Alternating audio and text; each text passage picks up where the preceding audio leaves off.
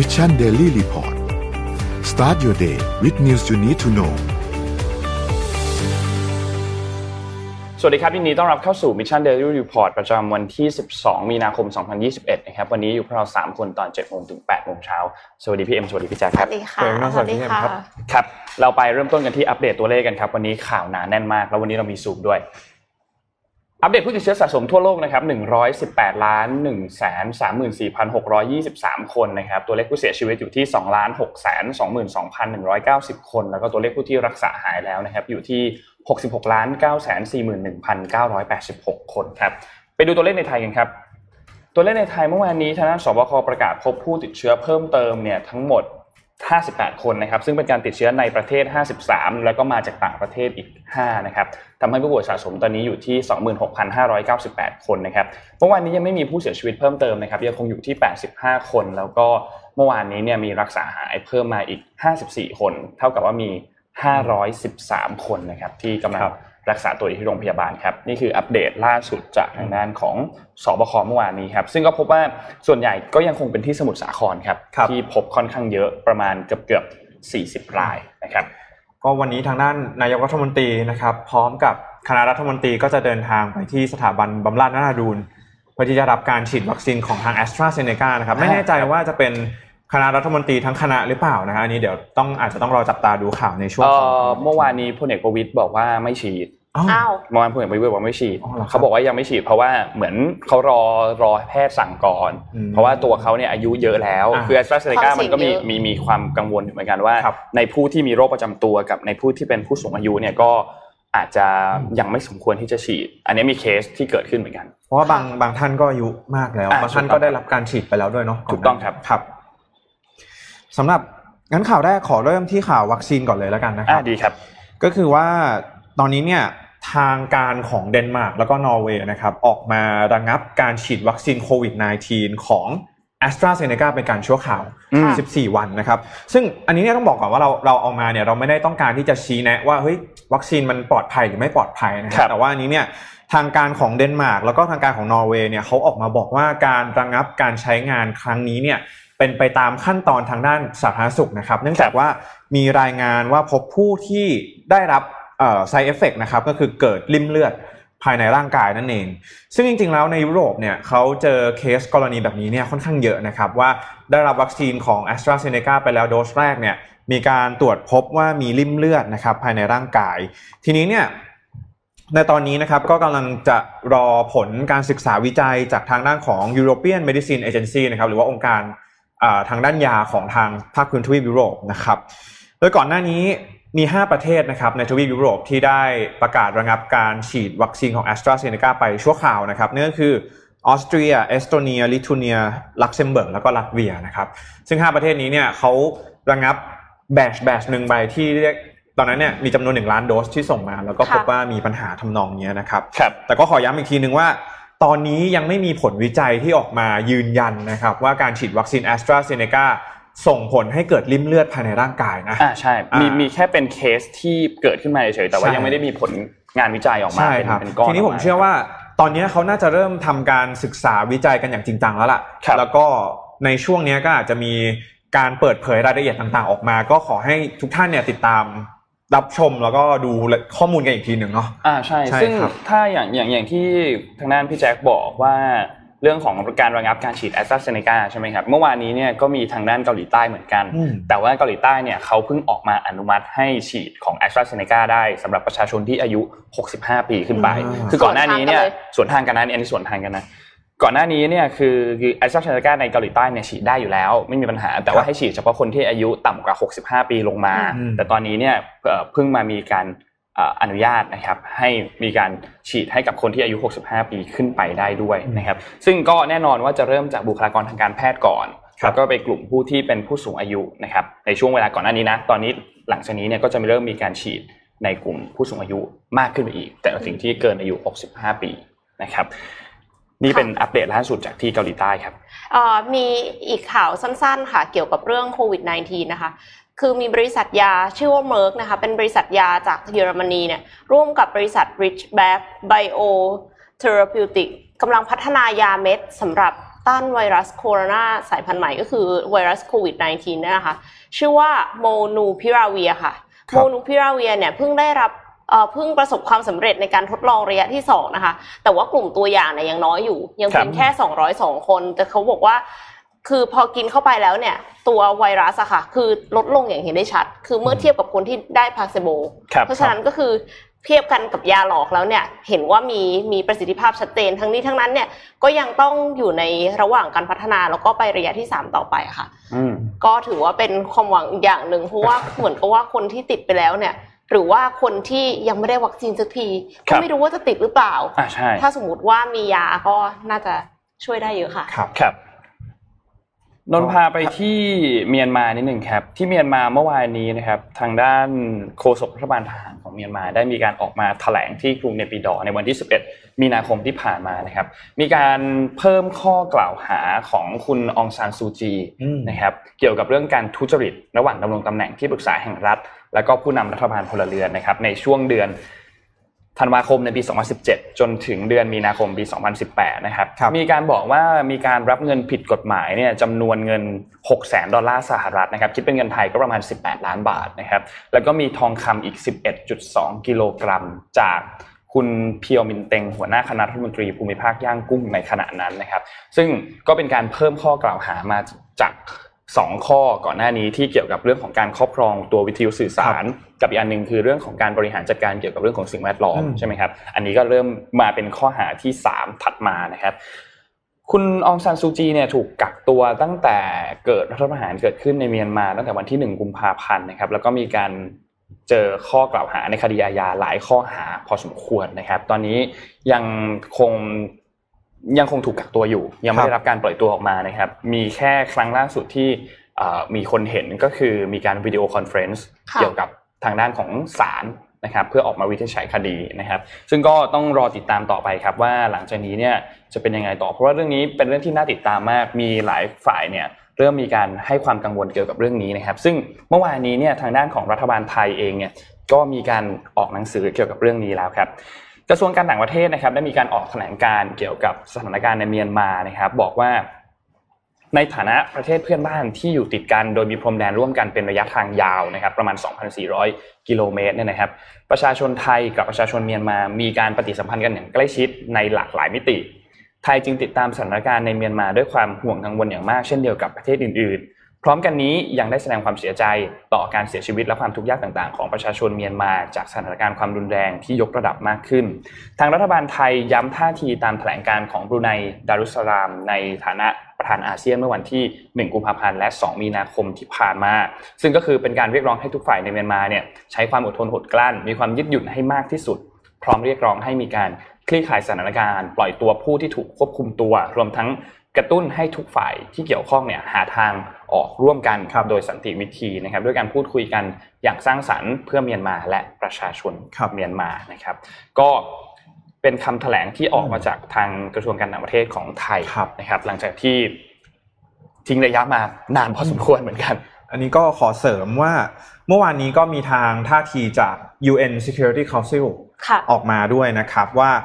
เนี่ยทางสมาชิกทั้ง 15 ประเทศนะครับของ UN Security Council ตอนนี้เนี่ย ก็ออกมาเรียกว่า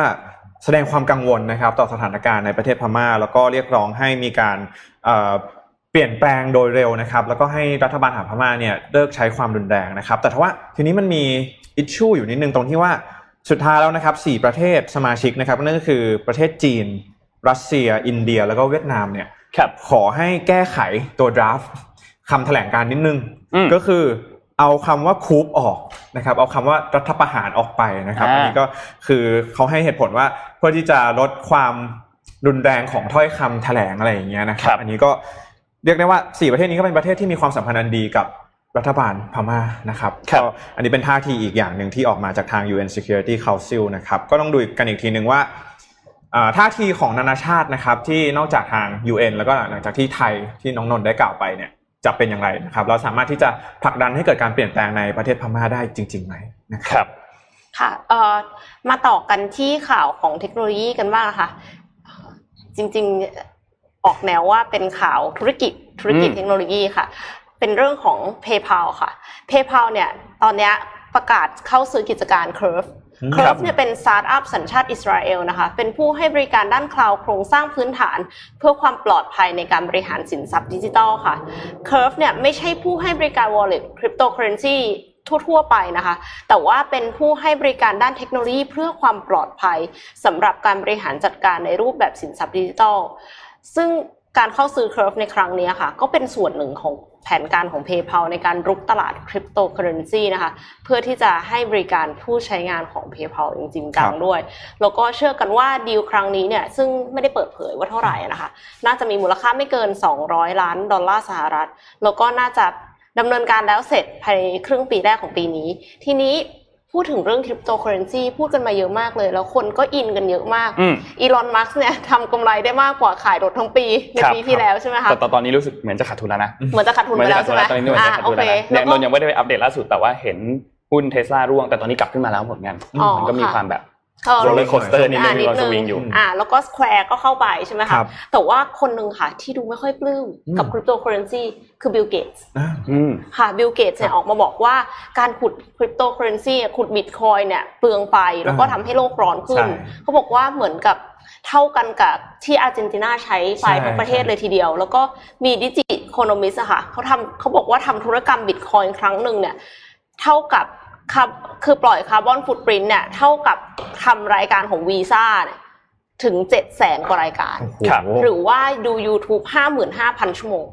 เพราะฉะนั้นเนี่ยอันเนี้ยก็เป็นอีกอย่างหนึ่งที่เป็น concern นะคะสำหรับการขุดคริปโตเคอเรนซีต่างโอ้โห ก็เรียกได้ว่าการ ช่วงนี้เนี่ยตลาดคริปโตมาแรงมากนะครับมาแรงมากมาอีแรกงส่วนหนึ่งเลยก็อยากจะพาไปต่อกันที่ข่าวต่อไปที่เกี่ยวข้องกับคริปโตเคอเรนซีเหมือนกันนะครับก็คือล่าสุดนะครับทาง AMD นะครับผู้ผลิตการ์ดจอรายใหญ่เนี่ยก็ออกมาประกาศนะครับว่าจะเริ่มพัฒนาการ์ดจอสำหรับการขุดบิตคอยน์โดยเฉพาะแล้วนะครับๆก่อนหน้านี้ NVIDIA จีก่อนหน้านี้เป็น Nvidia ใช่ออกมาทีนึงแล้วคือคือก่อนหน้านี้ที่ NVIDIA ออกมาเนี่ยนักวิเคราะห์เขาก็คาดการณ์ว่า เนื่องจากว่าตอนนี้นะครับตลาด การ mine คริปโตหรือว่าการขุดคริปโตเคอเรนซีเนี่ยมันใหญ่ขึ้นเรื่อยๆนะครับแล้วในปัจจุบันนี้เนี่ยมีบริษัทที่จดทะเบียนอยู่ในตลาดหุ้น NASDAQ อยู่ 2 บริษัทเลยนะ ที่เป็นบริษัทสำหรับขุดบิตคอยโดยเฉพาะนั่นก็คือบริษัท Marathon Digital Holdings นะครับแล้วก็ Riot Blockchain นะครับซึ่งคิดดูว่าขุดบิตคอยแต่ว่าจดทะเบียนอยู่ในตลาดหลักทรัพย์ได้นี่แสดงว่า ใหญ่มากนะครับ แล้วก็ทางล่าสุดเองอย่างบริษัท Aker ที่เป็นบริษัททางด้านน้ำมัน แล้วก็ก๊าซธรรมชาติเนี่ยก็ออกมาประกาศว่าจะตั้งหน่วยขุดบิตคอยน์ด้วยเช่นกันนะครับ ก็คือนี่ยังทำให้ AMD เนี่ยเขาเรียกได้ว่าตอบสนองต่อการเติบโตของตลาดการขุดบิตคอยน์นั่นเองครับ ซึ่งแน่นอนว่าถ้าเราเป็นคู่แข่งเนาะในตลาดเนี่ยถ้าเกิดเราปล่อยให้ NVIDIA ทำไปอย่างเดียวเนี่ย เดี๋ยวอีกหน่อยเนี่ยเราจะไม่ได้ส่วนแบ่งทางการตลาดนะจะค่ะเข้าไปในตลาดตกขบวนจะแน่ยากนอนตกขบวนใช่ตกขฮะบวนก็เลยนักวิเคราะห์ก็เลยคาดการณ์ว่านี่ก็เป็นอีกหนึ่งสิ่งนะครับ ที่ทาง AMD ก็ออกมาเหมือนกับมันน่าจะเป็นเขาเรียกว่าอะไรคลื่นลูกที่สองอะตามมาหลังจากที่ NVIDIA ได้ประกาศไปก่อนหน้านี้นะครับ แต่ทีนี้ผมอยากจะพูดนิดนึงว่าตลาดคริปโตเคอเรนซีตอนนี้มันน่าสนใจมากๆนะครับ เนื่องจากว่าเดี๋ยวนี้เนี่ยมันมี ecosystem ของมันที่เยอะมากๆเลยนะครับ ไม่ว่าจะเป็นหนึ่งเลยก็คือบริษัทที่เป็นนักขุด นะครับเป็น miner บริษัทที่เป็นผู้ผลิตฮาร์ดแวร์นะครับอย่าง NVIDIA ที่ตอนนี้เริ่มออกมาแล้ว NVIDIA ADM เอ่อ AMD นะครับที่ออกมาประกาศว่าจะผลิตการ์ดจอนะครับแล้วก็บริษัทต่างๆ อย่างเช่น PayPal นะครับที่เข้ามาจอยในเรื่องของตลาดคริปโตเคอเรนซีไหนจะเป็นในเรื่องของสถาบันการเงินเจ้าใหญ่ๆ อย่าง JP Morgan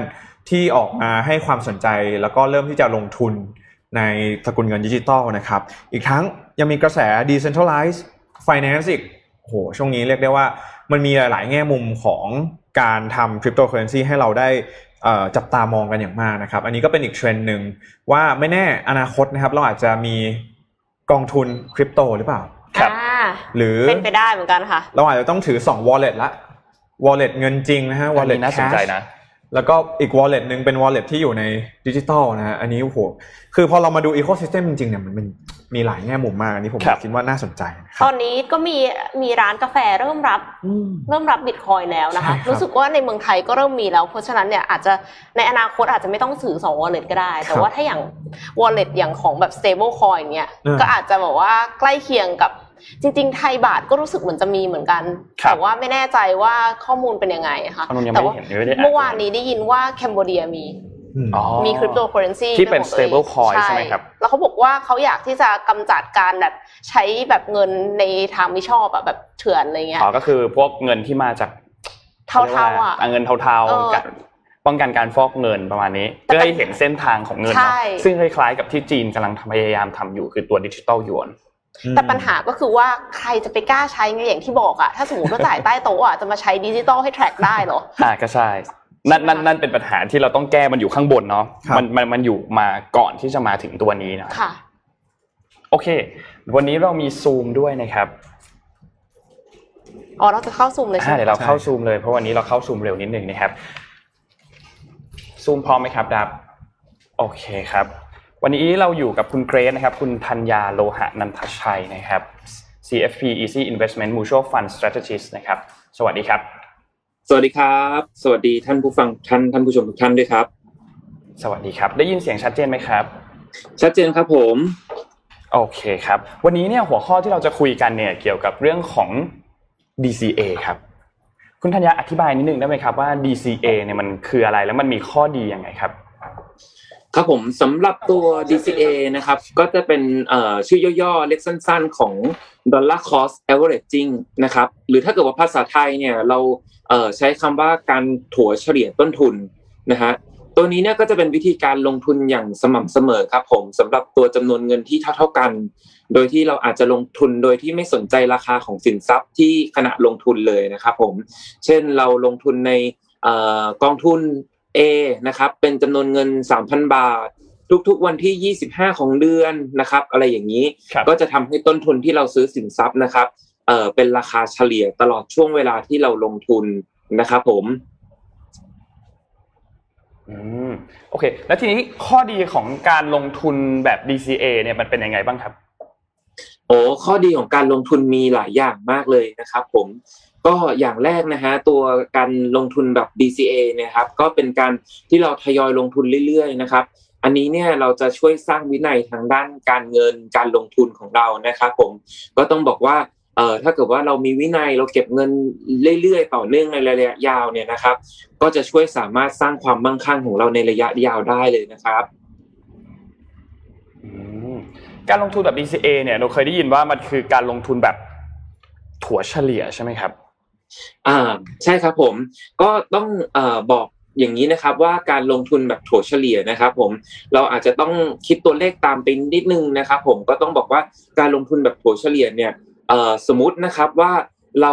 เอ่อลงทุนเดือนละ 1,000 บาทนะครับ แล้วเดือนแรกนะครับ ราคาที่เราจะซื้อ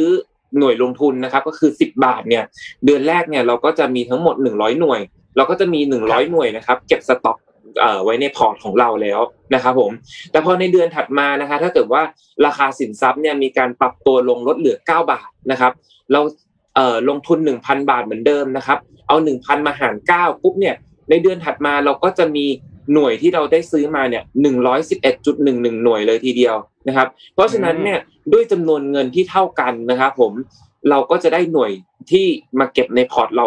มากขึ้นนะครับ เพราะฉะนั้นเนี่ยหัวใจของการลงทุนแบบ DCA ก็แล้วก็การเอ่อเถ่าถั่วเฉลี่ยในการซื้อในระยะยาวเนี่ยก็คือว่าเรามีการเก็บหน่วยลงทุนเข้ามาในพอร์ตเยอะๆนะครับ แล้วเราได้ต้นทุนเฉลี่ยในระยะยาวนะครับ ต้องบอกว่าถ้าเกิดว่าวันไหนวันใดวันหนึ่งนะครับ พอเราเก็บหน่วยลงทุนมาเยอะๆแล้วเนี่ยแล้วราคานะครับมันเริ่มกลับขึ้นไปนะครับ ผมหรือว่าราคาเนี่ยปรับตัวขึ้นไปเนี่ยก็ต้องบอกได้เลยว่า เอ่อเวลาขึ้นทีหนึ่งเนี่ยด้วยหน่วยลงทุนเยอะๆเนี่ย เวลา P คูณ Q เยอะๆนะครับ เราก็จะได้กำไรมากเลยครับ ผมอ๋อโอเค ซึ่งนั่นก็หมายความว่า ไม่ว่าพูดง่ายๆคือไม่ว่ากองทุนตัวนี้หรือว่าหุ้นตัวนั้นเนี่ยจะขึ้นหรือจะลงเนี่ย เราก็มีโอกาสที่จะได้รับประโยชน์จากมันถูกไหมครับ ถูกต้องครับ เพราะว่าแม้ว่ามันจะลงเนี่ย เราก็ได้เอ่อ ซื้อหน่วยลงทุนในราคาที่ถูกนะครับ อันนี้เราก็ต้องดีใจเลยเลยได้ซื้อหน่วยลงทุนที่ถูก แต่ในขณะเดียวกันถ้าเกิดว่าราคาหน่วยลงทุนนะครับ มีการปรับตัวเพิ่มมากขึ้น ตัวนี้เนี่ยเราก็จะได้รับประโยชน์จากการที่ราคาในพอร์ตลงทุนนะครับ ปรับเพิ่มมากขึ้นนะครับ ซึ่งนี่ก็คืออีกข้อดีข้อหนึ่งนะครับของการทำ DCA นั่นก็คือการกระจายความเสี่ยงนะครับ ที่เราทยอยครับซื้อหน่วยลงทุนเรื่อยๆนะครับ ผมก็ต้องบอกว่า เอ่อถ้าเอ่อหลาย ๆ ครั้งนะครับ ที่มีเอ่อนักลงทุนนะครับ หันมาสอบถามมาว่า เอ๊ะตอนนี้พอร์ตลงทุนติดลบอยู่เป็นยังไงดีทำยังไงดีนะครับ ผมก็ต้องบอกว่า เพราะว่าเอ่อที่ที่ผ่านมาเนี่ย มีการซื้อแต่ว่าซื้ออาจจะถูกตัวถูกของของแบบว่าของดีนะครับ แต่ว่าซื้อผิดเวลานะครับ พอซื้อผิดเวลาปุ๊บเนี่ยด้วยเม็ดเงินก้อนใหญ่เพียงครั้งเดียวเนี่ยเราก็อาจจะต้องรอนิดนึงนะก่อนกว่าที่หน่วยลงทุนเนี่ยเขาจะกลับ ปรับตัวกลับขึ้นมา แต่ถ้าเกิดว่าเราลงทุนแบบ DCA เนี่ยเป็นการทยอยซื้อไปเรื่อยๆนะครับตามช่วงเวลาซื้อไปเรื่อยๆนะครับ อันนี้เนี่ยเป็นการกระจายเอ่อเป็นการกระจายความเสี่ยงของการลงทุนผิดเวลาด้วยครับ ผมอืมโอเคครับ แล้วถ้าแบบนี้คนที่กำลังฟังอยู่เนี่ยผู้ฟังที่กำลังฟังอยู่เนี่ยนะครับ แล้วถ้าเขาสนใจในการที่จะเข้าไปลงทุนแบบ DCA เนี่ยนะครับ ทาง SCB เนี่ยมีแอปพลิเคชันใช่ไหมครับ อ่าใช่ครับผมก็จะมีเรื่องของตัวแอปพลิเคชัน Easy Invest นะครับของทางบริษัทหลักทรัพย์ไทยพาณิชย์นะครับผมถ้าเกิดว่าท่านใดสนใจนะฮะอยากจะลงทุนแบบ DCA นะครับก็เข้าไปใน App Store หรือว่า Play Store นะครับผมแล้วก็แล้วก็ดาวน์โหลดแอปพลิเคชัน Easy Invest ได้เลยครับผมตัวเอ่อเข้าไปเมื่อเข้าไปในแอปพลิเคชันแล้วเนี่ยนะฮะสมมติว่าถ้าเกิดว่าท่านมีกองทุนที่อยากจะเอ่อซื้อเรื่อยๆนะครับ DCA ถั่วเฉลี่ยไปเรื่อยๆนะครับผมก็ สามารถที่จะกดเลือกกองทุนนั้นนะครับ ผมซึ่งตอนนี้เนี่ยในแอปพลิเคชันเนี่ยเราสามารถซื้อหน่วยลงทุนนะครับ จากบรจได้ถึง 19บรจเลยทีเดียวนะครับ ผมแล้วก็มีมากกว่า 1,400 กองทุนให้ท่านนักลงทุนนะครับ ได้เลือกลงทุนกันนะครับ พอเข้าไปในตัวกองทุนที่เราต้องการแล้วกด buy ปุ๊บเนี่ย มันจะมีแถบข้างๆให้เลือกนะครับว่าเราจะซื้อแบบครั้งเดียว หรือว่าเราจะซื้อแบบถัวเฉลี่ย DCA นะครับผมเรากดแท็บ DCA แล้วก็สามารถตั้งค่าได้เลยครับว่าตัวการ DCA ของเราจะให้ตัดเงินทุกๆวันไหนของเดือนนะครับผมแล้วก็ใส่จำนวนเงินว่าเราอยากจะถัวเฉลี่ยซื้อเดือนละเท่าไหร่ แค่นี้ก็เสร็จเรียบร้อยแล้วครับ ผมต้องบอกว่าง่ายมากๆเลยแล้วนอกจากนี้เนี่ยผมขออนุญาตแถมให้นิดนึงนะครับว่า ถ้าเกิดว่ามีการซื้อหน่วยลงทุนผ่านแอปพลิเคชันเรานะครับในช่วงวันนี้นะครับถึงวันที่ 31 มีนาคมนะครับจะมีโปรโมชั่นแสนปับรับปุ๊บครับก็คือทุกๆ 1 0 0 0 0แสนบาทที่ซื้อหน่วยลงทุนในช่วงเวลานี้นะครับและถือหน่วยลงทุนจนถึงวันที่ 15 พฤษภาคมนะครับก็จะได้รับหน่วยลงทุน SCB SSF plus I 200 บาทนะครับผมย้ำอีกครั้งนะฮะทุกๆ1 0 0 0 0แสนรับ 200 ครับ ครับผม โอเคครับ วันนี้ได้ความรู้มากเลยสำหรับใครที่สนใจในเรื่องของการลงทุนเนี่ย DCA ก็เป็นอีกหนึ่งช่องทางหนึ่งนะครับ วันนี้ขอบคุณคุณธัญญาโลหะนันทชัยนะครับ CFP Easy Invest Mutual Fund Strategist นะครับ ขอบคุณมากนะครับ ครับผมยินดีครับ ขอบคุณครับ โอเค ก็เป็นอีกอีกการลงทุนหนึ่งที่แบบว่าเหมือนกับบางทีอะเรารู้สึกกังวล ว่าตอนเนี้ยมันต่ำสุดหรือยัง แล้วเราเราควรจะซื้อหรือยังช้อนเราจะหักไหมใช่ไหมคะอันเนี้ยเราก็ไม่ต้องกังวล เพราะว่าเราสามารถที่จะกระจายความเสี่ยงได้ ถ้าสมมติว่ามันลงไปอีกเราก็ซื้อเพิ่มดิเออถ้าลงไปอีกก็ซื้อเพิ่ม แต่ว่าถ้าถ้าขึ้นมากองทุนเราก็ถือว่าเป็นกำไรใช่ไหมใช่ใช่แต่อีกจุดหนึ่งที่สำคัญมากๆคือ เราต้องเข้าซื้อกองทุนให้ถูกตัวด้วย ต้องเข้าไปศึกษา ก่อนว่ากองทุนตัวนี้หรือว่าหุ้นตัวนี้เนี่ยมีผลการดำเนินงานที่ดูแล้วเราอ่านทุกอย่างเนี่ยมันดูสมเหตุสมผลไหมในการที่เราจะเข้าไปลงทุน แม้ว่าเราจะ DCA เราก็ต้อง DCA ให้ถูกตัวด้วยเช่นเดียวกันถ้าเกิดมันลงไปเรื่อยๆๆๆแล้วไม่ขึ้นมาอีกไม่ขึ้นมาอีกเลยอันนี้ก็ไม่ไหวเหมือนกันก็ไม่ได้เหมือนกันยังไงก็ดอยนะคะครับผมถูกต้องครับ มีมีคนเมนว่าดอย cost average ครับผมดอย cost average ถ้าสมมติว่าซื้อผิดตัวเนี่ยมันคือไม่ใช่ดอลลาร์ cost average แต่เป็นดอย cost average อย่างแน่นอนนะคะชอบมากชอบมาก พาไปต่อที่ข่าวกันครับ วันนี้เดี๋ยวนะ เรามีเรื่องอะไรอีกอ่านี่นี่นี่นี่นี่เมื่อวานนี้โจไบเดนครับ หลังจากที่เซเนตแล้วก็เฮาส์ทำการโหวตตัวแผนซิมลัสแพ็กเกจเรียบร้อยแล้วใช่ไหมครับ ล่าสุดโจไบเดนก็เรียบร้อยเลยครับทำการ ลงนามเรียบร้อยนะครับ เมื่อวานนี้ที่ผ่านมาตัวแผนที่จะออกมากระตุ้นเศรษฐกิจที่มีมูลค่า 1.9 ล้านล้านดอลลาร์สหรัฐนะครับ ก็มีการลงนามเพื่อให้ตัวแผนนี้เนี่ยกลายบังคับใช้กลายเป็นกฎหมายนะครับ ซึ่งในแผนนี้อย่างที่บอกครับก็จะมีเงินจำนวน 1,400 ดอลลาร์สหรัฐที่เป็น direct payment นะครับแล้วก็มีการขยายตัวสิทธิประโยชน์ของคนว่างงานด้วยนะครับ แล้วก็มีเรื่องของ tax credit ต่างๆ มีเรื่องของเงินที่จะ ไปสนับสนุนรัฐบาลท้องถิ่น สนับสนุนโรงเรียน แล้วก็การตรวจโควิด การกระจายวัคซีนโควิดต่างๆนะครับ ก็นับว่าเรียบร้อยแล้วครับสำหรับค่ะตัวแผนอันนี้นะครับ ก็ถือว่าไม่เซอร์ไพรส์เท่าไหร่ คือครับคือมันมันมันเป็นเป็นแผนที่เขามีมานานมากแล้วนะอืมคือเถียงกันมานานมากเถียงกันมาตั้งแต่สมัยโดนัลด์ทรัมป์นะครับครับตัวแผนตัวเนี้ยว่าสุดท้ายจะออกมาแล้วจะเป็นแบบไหน จะมีเงินกระจายไปตรงไหนเท่าไหร่มี direct payment เท่าไหร่เนี่ย สุดท้ายตัวแผนนี้ก็ออกมาความช่วยเหลือก็จะค่อยๆ กระจายออกไปอย่างเร็วที่สุดไปยังให้กับคนในอเมริกาครับอืมเราจับตาดูความอัตราการเติบโตทางเศรษฐกิจของสหรัฐต่อครับนะครับหลังจากที่มีการผ่านมาตรการเยียวยาทางเศรษฐกิจนี้ออกมานะครับอีกสิ่งหนึ่งเลย ที่หลาย ๆ คนกังวลกันนั่นก็คือเงินเฟ้อนั่นเองครับอ่าใช่การที่อัดฉีดเงินเข้าระบบจรินี้งค่ะจะเป็นสาเหตุที่ทำให้เกิดเงินเฟ้อได้ก็จับตาดูกันอีกทีหนึ่งนะครับค่ะครับเดี๋ยวจะกลายเป็นว่าเออดอลลาร์หนึ่งเนี่ยจากที่สมมุติว่ามีมูลค่า 30 บาท กลายเป็นเหลือมูลค่า 20 บาทครันี่บนี่คือแย่เลยนะคะ ต้องรอดูกันต่อไปฮะค่ะเอ่อมากันที่เจ็ดโมงครึ่งไหมคะอ่าไปเจ็ดโมงครึ่งกันครับค่ะ ขอไฟล์เจ็ดโมงครึ่งด้วยค่ะ วันนี้นะคะเราจะกลับมาที่เรื่องของ burnout อีกครั้งหนึ่งเพราะว่าเอ็มเชื่อว่าการ burnout เนี่ยมันเกิดขึ้นได้เรื่อย ๆ เลยนะคะ คือมันไม่ใช่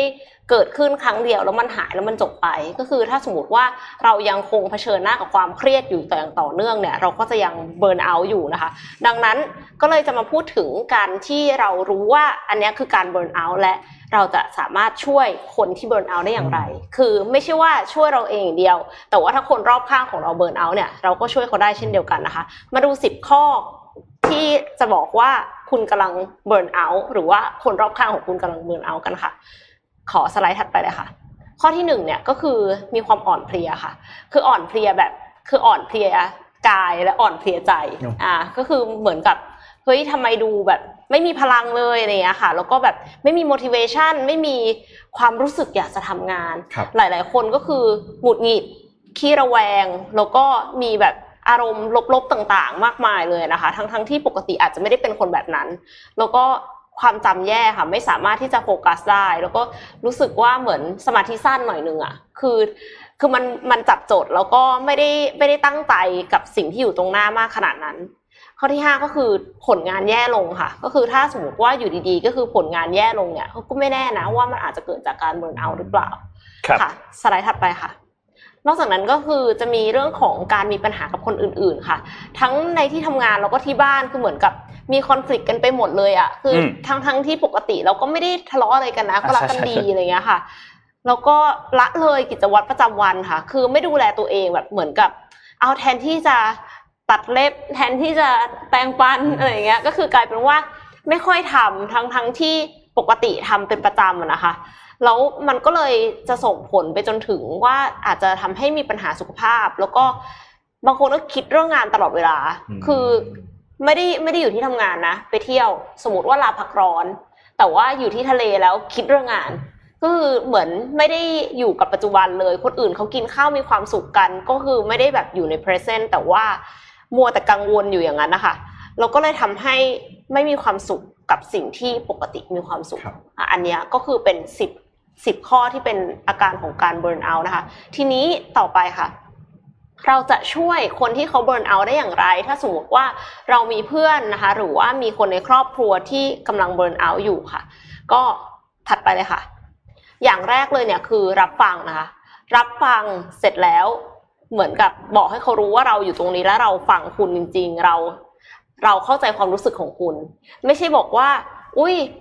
มันก็อย่างนี้แหละทำงานมันก็เหนื่อยเป็นปกติเนาะอืมเออ มันก็แบบไม่ได้แย่ขนาดนั้นหรอกอ่าๆๆเว่าหรือเปล่าอะครับพูดอย่างนี้รู้สึกไงคะเอ่อไม่ต้องพูดดีกว่าครับค่ะอย่าพูดเลยดีกว่านะคะ เพราะฉะนั้นเนี่ยคือ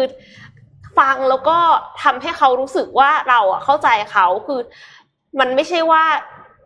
ความเหนื่อยมันจะเท่ากันในแต่ละคน ครับ มันเป็นไปได้ว่าเราอาจจะคิดว่าหุยงานแค่นี้เองเด็ก ๆ แต่ว่าสำหรับบางคนไม่สำหรับใช่เขาอะเขาอาจจะเหนื่อยมาก เขาอาจจะรับได้น้อยกว่าเราก็ได้นะคะ อย่างที่สองค่ะ offer specific type of help คือเขาอะไม่ดูแลตัวเองที่บอกว่าเขาไม่ละเลยกิจวัตรประจำวันด้วยซ้ำอะครับเพราะฉะนั้นถ้าสมมติว่าเขาไม่ดูแลตัวเองถึงขนาดว่าข้าวก็ไม่กินเนี้ยค่ะ เราก็ต้องช่วยเขานะคะ เราก็อาจจะต้องหา ข้าวไปให้เขา หรือว่าเราก็ทำอย่างอื่นช่วยทำงานบ้านทำให้เขายุ่งน้อยลง แล้วก็คือเขาก็จะได้รู้สึกว่า เออ ความเครียดมันไม่ได้สะสมอยู่บนไหล่เขาขนาดนั้นค่ะ ถัดไปค่ะ นอกเหนือจากนั้นนะคะกำลังใจก็เป็นเรื่องสำคัญค่ะ คือส่งดอกไม้ส่งการ์ดหรือว่าแม้กระทั่งแค่ส่งสติกเกอร์ส่งข้อความอืมให้กำลังใจไปอะค่ะ มันก็อาจจะทำให้เขารู้สึกดีขึ้นได้แล้วก็ได้นะคะ แต่ว่าขอให้เป็นกำลังใจในแบบที่มันมาจากเราจริง ๆ คือหมายความว่า เออถ้าเราพิมพ์เอาเองเลยจากใจอะมันน่าจะดีกว่าไปก๊อปโค้ดคนอื่นเขามาเนาะถ้าถ้าในกรณีที่ให้กำลังใจอะนะคะ แล้วก็ข้อสุดท้ายค่ะ คือเขาอาจจะต้องทำหลาย ๆ อย่างมีธุระปะปังมากมายนะคะครับแล้วหลาย ๆ ครั้งเนี่ยจะต้องมานั่ง search หา search หาซัพพลายเออร์ต่าง ๆอะค่ะ ถ้าสมมติว่าเราอยากจะช่วยเขานะคะ เราก็อาจจะช่วยเขา search ช่วยเขาหาข้อมูล แล้วก็เอาข้อมูลไปบอกเขาว่าเนี่ยอย่างงู้นอย่างนี้หรือว่าจัดการจองให้เขาเลยก็ได้ค่ะครับเพื่อที่จะให้เขารู้สึกว่าอุ่นใจแล้วก็ไม่ได้ มีเขาเพียงลำพังค่ะ เพราะว่าลำพังเนี่ยหนาวกว่าลำปางแน่นอนอ่าเอิ่มได้แหละครับผมไม่คิดว่าจะมานะครับ จังหวะเมื่อกี้ โอเคค่ะ แต่ว่ามาแบบเหนือความคาดหมายครับนี้ผมเข็มขัดสั้นเลยครับคาดไม่ถึงครับค่ะโอเค ไปต่อครับ โอเค เราขอบคุณมากครับสำหรับเจ็ดโมงครึ่งนะครับ แจกของก่อนเลยดีไหมฮะ อ๋อ ดีค่ะเราแจกลืมของค่ะกันเลยวันนี้เรามีของแจกหลายอย่างมาก เราเริ่มจาก mystery box ก่อนเลยครับมีสี่กล่องนะครับ มี hype สามชุด แล้วก็วันนี้มีหนังสือหนังสืออะไรอะเอ่ยหนัง สือยินดีที่รู้จักฉัน ชื่อหนังสืออะไรครับ ยินดีที่รู้จักฉันค่ะ ยินดีที่รู้จักฉันนะครับหนังสือเล่มนี้ S ทางด้าน please to meet me ค่ะ SCB ฝากมาแจกด้วยครับ นะครับ และ SCB เขาไม่ได้แจกเราแค่นั้นครับเขายังมีโค้ดส่วนลดของโรบินฮูดด้วยครับ อุ้ยอันนี้สำคัญมากเลยค่ะอันนี้น่าสนใจนะเพราะว่าปากท้องเนี่ยสำคัญครับผมเรื่องปากท้องนี่เป็นเรื่องซีเรียสครับ ทางด้าน SCB เนี่ยให้โค้ดโรบินฮูดมาแจกเราด้วยนะครับจำนวนโค้ดเนี่ยเดี๋ยวดูนิดนึงว่ามีกี่โค้ด แต่ว่าโอเค ตัวโค้ดอันนี้เนี่ยจะมีส่วนลดมูลค่า 50 บาท เมื่อซื้อครบ 100 บาทนะครับ โดยจะมีอายุตั้งแต่วันนี้เลยอืมแล้วก็ใช้ได้จนถึงวันที่ 14 เมษายนนะครับโรบินฮูดเนี่ยตั้งแต่เขาเปิดขายมาเนี่ยรู้ไหมว่าเขามีคนสั่งที่เป็นแบบปลาแซลมอนเนี่ยปลาส้มเนี่ยที่เราเรียกกันปลาส้มเนี่ยนะครับผ่านตัวแอปโรบินฮูดไปแล้วเนี่ยมากกว่า 5 ตันแล้วนะห้าพันกิโลนะคะห้าพันกิโลโอ้โหห้าพันกิโลนี่ตั้งแต่ที่เขาเปิดมาเนี่ยโรบินฮูดนี่ยังเปิดมาไม่นานนะยังไม่นานนะครับ ซึ่ง คำถามเนี่ยคืออันนี้ครับคำถามคือเมนูที่คุณสั่งผ่านแอปโรบินฮูดบ่อยที่สุดเนี่ย คือเมนูอะไร แต่ว่าอ่ต้องมีคนตอบว่าปลาส้มเยอะแน่เลยอะแน่นอนแน่นอนแน่นอนมีคนตอบปลาส้ม ทุกคนที่ตอบคำถามข้อนี้เนี่ยเพื่อให้ track ง่ายขึ้นนะครับ ติด hashtag ว่า Robinhood ด้วย Robinhood อืม R O B I N H O O D อ่านี่ตามที่ขึ้นมานี้เลยโอเคติด hashtag Robinhood ด้วยนะครับ ส่วนลดเนี่ยก็คือถ้าซื้อครบ 100 บาทได้ลด 50 บาทนะครับระยะเวลาการใช้งานก็ ตั้งแต่วันนี้เลยจนถึงวันที่ 14 เมษายนนะครับ ซึ่งหลังจากนี้เนี่ยทาง Robinhood เขาแบบแอบกระซิบมาบอกว่าเดี๋ยวจะแจกโค้ดทุกสัปดาห์เลยอืมจันทร์ถึงศุกร์เดี๋ยวแจกทุกสัปดาห์เลยนะครับค่ะแล้วก็อย่าลืมติดแฮชแท็กด้วยนะแฮชแท็กโรบินฮูดนะครับ แล้วก็เข้ามาตอบคำถามกันก็จะได้ชิงของรางวัลไป วันนี้เราของรางวัลแจกเพียบโอเคนะครับก็มาลุ้นโค้ดกันนะครับห้ามาลุ้นโค้ดกันครับ แล้วเราของรางวัลนี่เราจะแจก เราเราจะไปถามหมดได้เลยไหมครับคะเราจะถามอ๋อเราไปด้วยกันหมดเลย โอเคไปพร้ด้อวยมกันกันกับโค้ดเลยนะคะอะไปด้วยกันหมดเลย โอเคไปด้วยกันหมดเลยจะได้ไม่ต้องคิดอาจจะได้ไม่ต้องคิดอีกคำถามหนึ่งเพราะว่าการคิดคำถามเป็นเรื่องที่ยากกว่าการอ่านข่าวมากมาวันวันนี้วันศุกร์แล้วก็เบาๆ อ่าเบาๆเบาๆสบายๆครับอ่าถ้าอย่างนั้นขอข่าวเบาๆข่าวหนึ่งแล้วกันนะคะครับขอเป็นเรื่องของ Disney Plus ค่ะตอนนี้เนี่ย Disney Plus เนี่ย ถึงแม้ว่าจะยังไม่มีในเมืองไทย ซึ่งเป็นเรื่อครังบที่น่าเศร้ามากเพราะว่าอยากดูหลายเรื่องแล้วๆนะคะแฟนๆดิสนีย์เยอะนะครับแต่แต่มาปีนี้แล้ว มาปีนี้มาปีนี้เหรอเขาบอกว่ามาปีนี้ชัวร์ๆโอมาเคปีนี้แน่ค่ะ ก็หลังจากที่เปิดตัวไป 16 เดือนนะคะ Disney Plus ตอนนี้เนี่ยผู้ใช้เกิน 100 ล้านรายแล้วค่ะๆครับอืมฟังดูฟังดูเหมือนไม่แปลกใจเนาะเพราะว่าเหมือนกับว่ามันก็ป๊อปปูล่าอยู่แล้วครับแต่รู้ไหมคะว่า Netflix เนี่ยกว่าจะใช้กว่าจะได้ 100 ล้านรายเนี่ยใช้เวลาไปถึง 10 ปีเลยนะ แต่ว่า Disney Plus เนี่ยใช้เวลาแค่แค่แบบเดือนปีนิดๆเอ่อปีปีกว่าๆเองนะคะ คือ Disney Plus เนี่ยสามารถที่จะทำยอดผู้ใช้งานโดยรวมได้ 60 ล้านราย ในระยะเวลาไม่ถึง 9 เดือนนะคะ แล้วก็ตอนนี้เนี่ยก็คือวันอังคารที่ผ่านมาดิสนีย์มีการเปิดเผยว่า Disney Plus เนี่ยคือให้บริการไปแล้วเพียงแค่ไม่กี่ประเทศนะจริง ๆ แล้วที่เต็มรูปแบบแต่ว่ามีผู้ใช้งานเกิน 100 ล้านรายแล้วทั้งทั้งที่ตั้งเป้ายอดผู้สมัครใช้งาน Disney Plus ไว้ที่ 60-90 ล้านราย ภายในปี 2024 ค่ะ ก็คือคิดว่าจะใช้เวลา 5 ปีอะถึงจะแตะ 90 ล้านรายครับแต่ว่าคิดดูว่าแค่ระยะเวลายังไม่ถึง 2 ปีเลยนะคะ ก็คือทะลุไปแล้ว แม้แต่ Reed Hastings อะค่ะ เจ้าของ Netflix เนี่ยเขาก็ยังเคยสบประมาท Disney Plus ไว้เขาคิดว่า 1 ปีเนี่ยนะคะ 20 ล้านก็หรูแล้วค่ะอ่าอ่าทีนี้ทำไม ทำไมดิสนีย์ถึงแบบดิสนีย์ plus ถึงสามารถที่จะทะลุ 100 ล้านรายได้นะคะ ข้อสังเกตเนี่ยก็คือ Disney Plus เนี่ยมี competitive advantage ที่ Netflix ไม่มีครับอ่าแน่นอนว่าทุกคนรู้ว่าดิสนีย์มีคอนเทนต์เยอะอ่าและใช่ดิสนีย์ก็คือมีความหลากหลายในคอนเทนต์ด้วยนะคะ ไม่ว่าจะเป็นหนังบู๊แอคชั่นเจ้าหญิงอเวนเจอร์ส Star Warsใช่ของพวกเจ้าหญิงทั้งหลายใช่ที่พี่เอ็มพูดเนาะครับเพียบเลยอะเออแล้วนอกจากนั้นก็คือมี National Geographic ด้วยนะอ่าใช่อ๋อแล้วแล้ว ฐาน fanbase ของพวกเนี้ยมีอยู่แล้วใช่ค่ะอย่างของ Netflix ที่ทำ original ซีรีส์ขึ้นมาเนี่ยก็อาจจะต้องเริ่มกันสร้างฐานสร้างใหม่แฟนเบสเลยใหม่เนาะใช่เพราะว่ามันอาจจะไม่ได้มีคนรู้จักตัวคนี้รับอยู่ใช่ไหมก็อาจจะเป็นฐานแฟนเบสจากนักแสดงอืมแต่อันเนี้ยคือฐานแฟนเบสจากจากตัวดิละสคนีรย์เลยจริงๆจากเรื่องเลย ใช่ค่ะ ก็คือไม่ว่าจะเป็น Vanda Vision ที่อยู่ในภาพเนี้ยนะคะ แล้วก็ Raya and the Last Dragon ด้วยอ่าใช่อก็อกแล้วด้วยนะเออลงพร้อมกันนะ ใช่แล้วก็ตอนมู่หลานนะมู่หลานก็กระแส กระแสแรงมากเหมือนกันนะครัคะบเพราะฉะนั้นก็คือการที่ดิสนีย์เนี่ยมีคอนเทนต์ที่หลากหลาย แล้วก็แถมยังฉายในหลายช่องทางด้วย เพราะฉะนั้นการที่สร้างหนังเรื่องนึงขึ้นมาอืมมันก็น่าจะคุ้มไง คือเหมือนครับกับว่าเขาเขาอาจจะทุ่มทุนได้มากกว่า Netflix หรือเปล่าอ่า และแถมคนที่อยู่ในนั้นก็คือตัวจริงเรื่องการสร้างอยู่แล้วอะอ่าใช่เขาแบบ เขาจะพูดว่ายังไงอะมันมันไม่มีใครเทียบได้อะมันครับยากมากอะนะคะ แต่ว่าสิ่งที่น่าจะเร่งให้ Disney Plus โตเร็วเนี่ย สมมติว่าเป็นคอนเทนต์ดีใช่ไหมแต่ว่าถ้ามาก่อนก่อน Netflix ครับ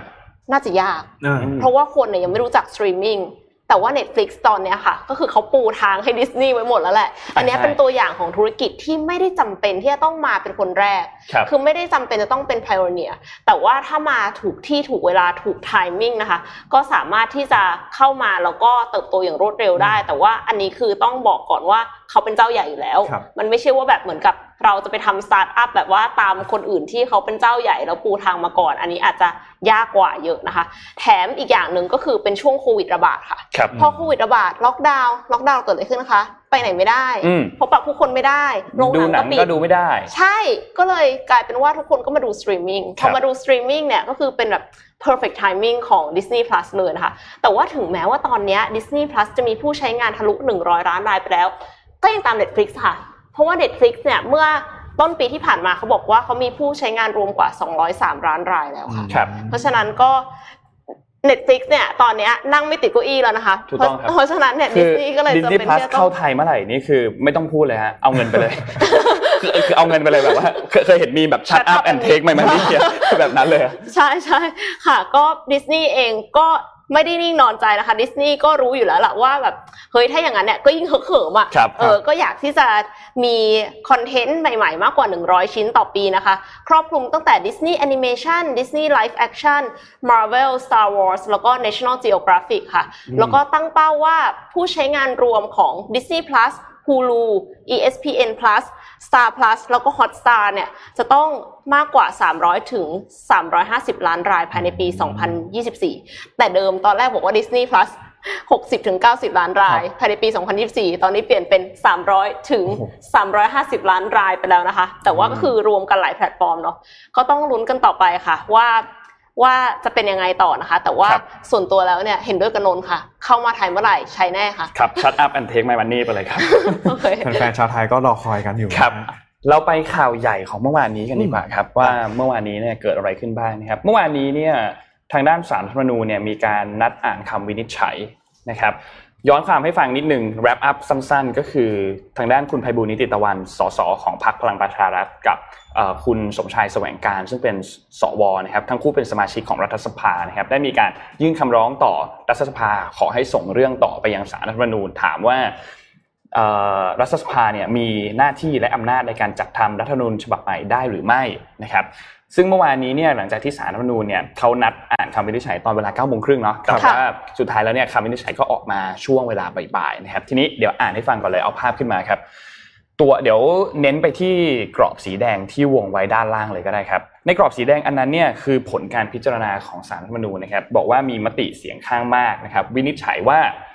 รัฐสภามีหน้าที่และอำนาจจัดทำรัฐธรรมนูญฉบับใหม่ได้ โดยต้องให้ประชาชนผู้มีอำนาจสถาปนารัฐธรรมนูญ ได้ลงประชามติเสียก่อน ว่าประชาชนประสงค์จะให้มีรัฐธรรมนูญฉบับใหม่หรือไม่ และเมื่อจัดทำร่างรัฐธรรมนูญฉบับใหม่เสร็จแล้ว ต้องให้ประชาชนลงประชามติเห็นชอบหรือไม่กับร่างรัฐธรรมนูญฉบับใหม่อีกครั้งหนึ่งอืมแปลให้ฟังแบบนี้ ดีค่ะแปลภาษาไทยเป็นแปลภาษาไทยแปลภาษาไทยนะคะเป็นภาษาไทยอีกทีหนึ่งเพราะอันนี้เป็นภาษากฎหมายไงโอเคก็จะมีความแบบว่ามันมึฟังงยากนิดและนึงและและจะบอกให้ฟังว่าการตีความเมื่อวานนี้เนี่ยฟังจากนักวิชาการหลาย ๆ ฝ่าย ฟังจากสมาชิกของรัฐสภาหลาย ๆ ฝ่าย ก็มีการตีความที่ไม่ตรงแต่กันไม่ตรงกันอ่ามีมีความตีความที่หลากหลายครับคำวินิจฉัยของศาลเนี่ยนะครับออกมาบอกว่า ตอนนี้เราเราต้องเล่าขั้นตอนในสภาให้ฟังก่อนเนาะขั้นตอนในสภาที่จะถึงวันที่ 17 วันที่ 18 นี้เนี่ยเขาก็จะมีการนัด เป็นการประชุมสมัยวิสามันในวาระที่ 3 ใช่ไหมครับ เกี่ยวข้องกับหัวข้อว่าโอเค เราจะมีให้มีมีการแก้ไขรัฐธรรมนูญต่อไหมยังไง ซึ่งก่อนหน้านี้เนี่ยเขาผ่านมาแล้ว2งสองวาระ คือวาระที่ 1 วาระที่ 2 ซึ่งวาระที่ 1 ก็คือในการเรื่องของการรับหลักการครับวาระที่ 2 คือการที่เขาแต่งตั้งคณะกรรมาธิการขึ้นมาเพื่อที่จะศึกษาศึกษาเรื่องนี้ เรียบร้อยแล้วหนึ่งกับสองผ่านมาแล้วเรียบร้อยนะครับ อันที่สามกำลังจะเข้าไปรับการโหวตเนี่ยในวันที่ 17ถึง18 ซึ่งเมื่อวานนี้เนี่ยคุณชวนหลีกภัยเองก็ออกมาบอกว่าโอเค เดี๋ยวเราจะมีการนัดประชุมก็ก็ก็นัดประชุมเรียบร้อยวันที่ 17 18ก็จะมีการเปิดรัฐสภาเพื่อที่มีการประชุมกันนะครับ แต่ทีนี้ค่ะพอเปิดรัฐสภาแล้วเนี่ยสิ่งที่จะถูกถกเถียงคือเรื่องนี้ครับ จากคำวินิจฉัยของศาลเนี่ยอันแรกข้อที่หนึ่งคือบอกว่าต้องมีการทำประชามติก่อนใช่ไหมครับ ก่อนที่จะก็คือไปถามประชาชนก่อนว่า ประชาชนต้องการให้มีการร่างรัฐธรรมนูญฉบับใหม่หรือเปล่าอืมนี่คือคำถามแรก การที่ทำประชามติหนึ่งครั้งเนี่ยแน่นอนว่าต้องใช้เวลาหลายเดือนพอสมควรถูกไหมครับก็อย่างน้อยก็น่าจะมีสองเดือนสามเดือนนั่นแหละแล้วก็การทำประชามติในรอบนี้ก็ต้องให้คนเนี่ยออกมาทำการรณรงค์ได้ ไม่ว่าจะรับร่างหรือไม่รับร่าง ต้องสามารถทำการรณรงค์ได้อย่างอิสระใช่ไหมครับอย่างในเคสของการทำประชามติปี 60 เนี่ยนะครับสำหรับรัฐธรรมนูญปี 60 เนี่ยตอนนั้นก็มีปัญหาเกิดขึ้นว่าคนที่ออกมารณรงค์ ให้ไม่รับร่างเนี่ยถูกจับเข้าคุกไปอืมใช่ไหมครับ แต่ส่วนอีกฝั่งหนึ่งที่ออกมารณรงค์ให้รับร่างเนี่ยก็ดูเหมือนจะไม่มีปัญหาอะไรใช่ไหมครับ ทีนี้ในครั้งนี้เนี่ยก็ต้องให้มีการรณรงค์อย่างเปิดแล้วกัน ว่าสามารถทั้งสองฝ่ายจะเห็นด้วยหรือไม่เห็นด้วยสามารถรณรงค์ได้ใช่ไหมครับ ทีนี้นี่คือการทำประชามติรอบที่หนึ่ง และหลังจากนั้นก็จะมีการเลือกตั้งสสรใช่ไหมครับเลือกตั้งสสรขึ้นมาสภาร่างรัฐธรรมนูญขึ้นมาพอเลือกตั้งขึ้นมาเสร็จปุ๊บสภาร่างรัฐธรรมนูญก็ทำการศึกษาร่างรัฐธรรมนูญฉบับใหม่ขึ้นมาฉบับหนึ่งค่ะและพอได้ฉบับใหม่มาเสร็จปุ๊บทำประชามติอีกหนึ่งครั้ง เพื่อถามประชาชนว่าจะรับร่างรัฐธรรมนูญฉบับใหม่นี้หรือเปล่านะครับ แต่ประเด็นมันคืออย่างนี้ครับ จากคำตีความที่บอกว่าตอนนี้มีคนตีความสองฝ่ายไม่เหมือนกันเนี่ยหนึ่งคือเขาบอกว่า เมื่อวานนี้ฟังคุณไพบูลย์นิติตะวันนะครับ หลังจากที่ได้อ่านคำวินิจฉัยของศาลรัฐธรรมนูญเรียบร้อยแล้วเนี่ยเอ่อคุณไพบูลย์ก็บอกว่าอย่างนี้ตีความได้เขาตีความได้แบบนี้เขาบอกว่า การประชุมในวาระที่หนึ่งสองที่มีการลงมติเรียบร้อยแล้วเนี่ยก็คือสุดท้ายก็คือหนึ่งผ่านสองผ่านเนี่ยนะครับ ต้องยกเลิกใหม่หมดเลยฮะเพราะว่าจะต้องมีการรับฟังเสียงของประชาชนก่อน ตามคำสั่งตามคำวินิจฉัยของศาลรัฐธรรมนูญอ่าก็คือต้องมีการทำประชามติก่อนที่จะแก้ไขหนึ่งกับที่วาระหนึ่งวาระสองเพราะว่าก็คือวาระหนึ่งกับสองเหมือนเหมือนเขาใช้คำศัพท์ว่าเหมือนแท้งอะอืมพูดง่ายๆคือแท้งไปก่อน คือก่อนหน้านี้ยติยื่นโดยสสอ่าถูกต้องครับาเพราะฉะนั้นถ้าเกิดว่าศาลมาอย่างนี้ต้องตีความว่าต้องให้อ่าประชาชนใช่ลงประชามติต้องให้ประชาชนก่ลงประชามติใหม่อีกครั้งหนึ่งครับและสองคือการแก้ไขรัฐธรรมนูญที่บอกว่าอ่าทางด้านของรัฐสภามีหน้าที่และอำนาจในการจัดทำรัฐธรรมนูญฉบับใหม่ได้ครับอันนี้ก็แปลว่า ไม่จำเป็นต้องมีสสร อันนี้คือสิ่งที่อ่าคุณไพบูลย์บอกนะไม่จำเป็นต้องมีสสร รัฐสภา ซึ่งมีสสและสวสามารถทำการแก้ไขรัฐธรรมนูญได้เลยอืมก็คือเป็นการแก้ไขตามมาตรา อธิบายให้ฟังก่อนว่าการแก้ไขรัฐธรรมนูญเนี่ยมันทำได้สองแบบ คือแก้ไขรายมาตราทีละมาตรา กับแก้ไขที่สองแบบที่สองคือการทั้งฉบับทั้งฉบับอืมยกร่างใหม่ทั้งฉบับนะครับ นี่คือก็คือประมาณเป็นสองข้อหลักๆ ที่คุณไพบูลย์แปลออกมานะครับ ส่วนทางด้านของฝั่งเอ่อฝ่ายค้านเนี่ยก็มีคนออกมาพูดเหมือนกันบอกว่าครับเฮ้ยจากคำสั่งคำวินิจฉัยของศาล รัฐธรรมนูญเนี่ยนั่นแปลว่ารัฐสภามีอำนาจในการจัดทำรัฐธรรมนูญฉบับใหม่ได้ เพราะฉะนั้นวาระที่หนึ่งและวาระที่สองที่ทำการลงมติกันไปเรียบร้อยแล้วเนี่ยก็เป็นไปตามรัฐธรรมนูญครับไม่ได้ผิดอะไรอืมเพราะฉะนั้นก็ไม่จำเป็นที่จะต้องไปทำการเอ่อประชามติก่อน เพื่อที่จะมาทำการโหวตวาระหนึ่งวาระสองใหม่อีกครั้งหนึ่งแต่ที่ใกล้ที่สุดก็คือคำถามคือที่เขาจะโหวตในวันที่ 17 18 นี้เนี่ยในวาระที่3เนี่ยนะครับประเด็นของมันคือเขาสามารถทำได้เลยหรือเปล่า หรือต้องทำประชามติก่อนโอ้โหที่จะทำการโหวตในวาระที่3นะครับเรื่องนี้เลยเป็นเรื่องที่น่าสนใจคิดว่าหลังจากที่มีการเปิดประชุมสภาแล้วเนี่ยน่าจะมีการถกมีการเขาเรียกว่าการมีการดีเบตเรื่องนี้กันอย่างเข้มข้นแน่นอนในรัฐสภานะครับ ซึ่งเราทุกคนต้องติดตาม เพราะว่าเรื่องนี้มันสำคัญยังไงนนท์อธิบายไทม์ไลน์ให้ฟังสั้นๆอย่างนี้ สมมุติว่าทุกอย่างผ่านหมดเลยนะอืมหนึ่งก็คือ สมมุติว่าวาระที่สามโหวตผ่านลงมติเรียบร้อยอืมผ่าน ต้องการให้มีการยกร่างรัฐธรรมนูญใหม่รัฐสภาเห็นด้วยแล้วสองคือต้องไปทำประชามติถามประชาชนก่อนว่าครับประชาชนต้องการให้มีการยกร่างไหมเอ้ยต้องการให้มีรัฐธรรมนูญฉบับใหม่ไหมถามประชาชน สมมติประชาชนบอกออกมาว่าต้องการอืมผ่าน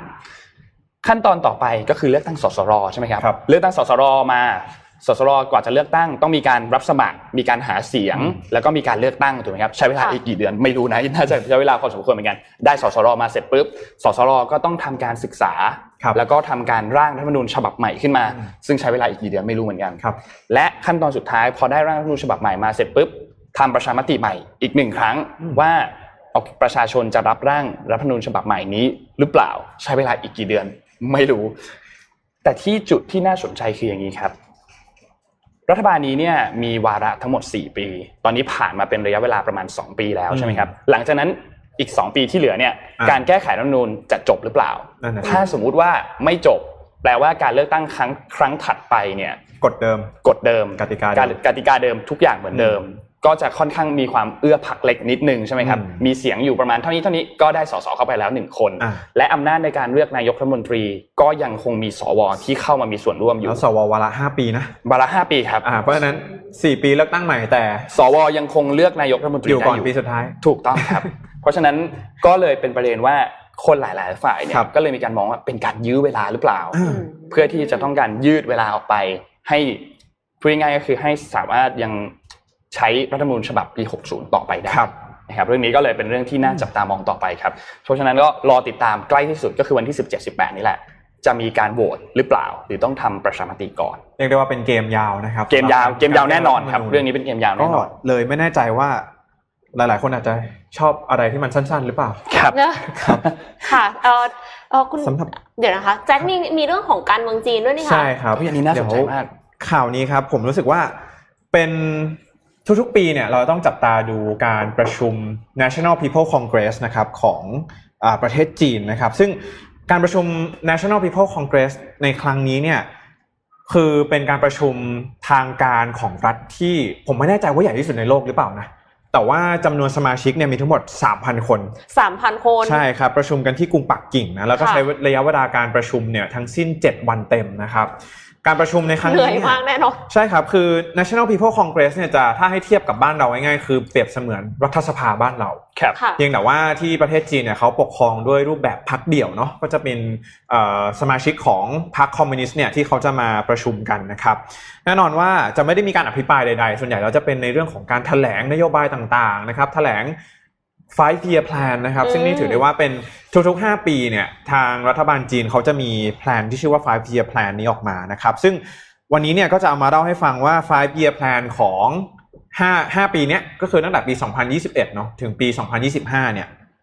ทางการจีนเขาวางแผนอะไรไว้บ้างนะครับครับ โดยเรื่องแรกเลยก็คือว่าเรื่องของเศรษฐกิจเนาะในปีนี้เนี่ยเขาตั้งใจว่า GDP ปีนี้จะต้องโต 6%นะครับให้ได้ในปีนี้ แล้วก็ที่สำคัญเลยคือเศรษฐกิจจีนเนี่ยต้องการที่จะลดการพึ่งพาจากต่างชาตินะครับแล้วก็จะเพิ่มดีมานแล้วก็การบริโภคภายในประเทศให้ได้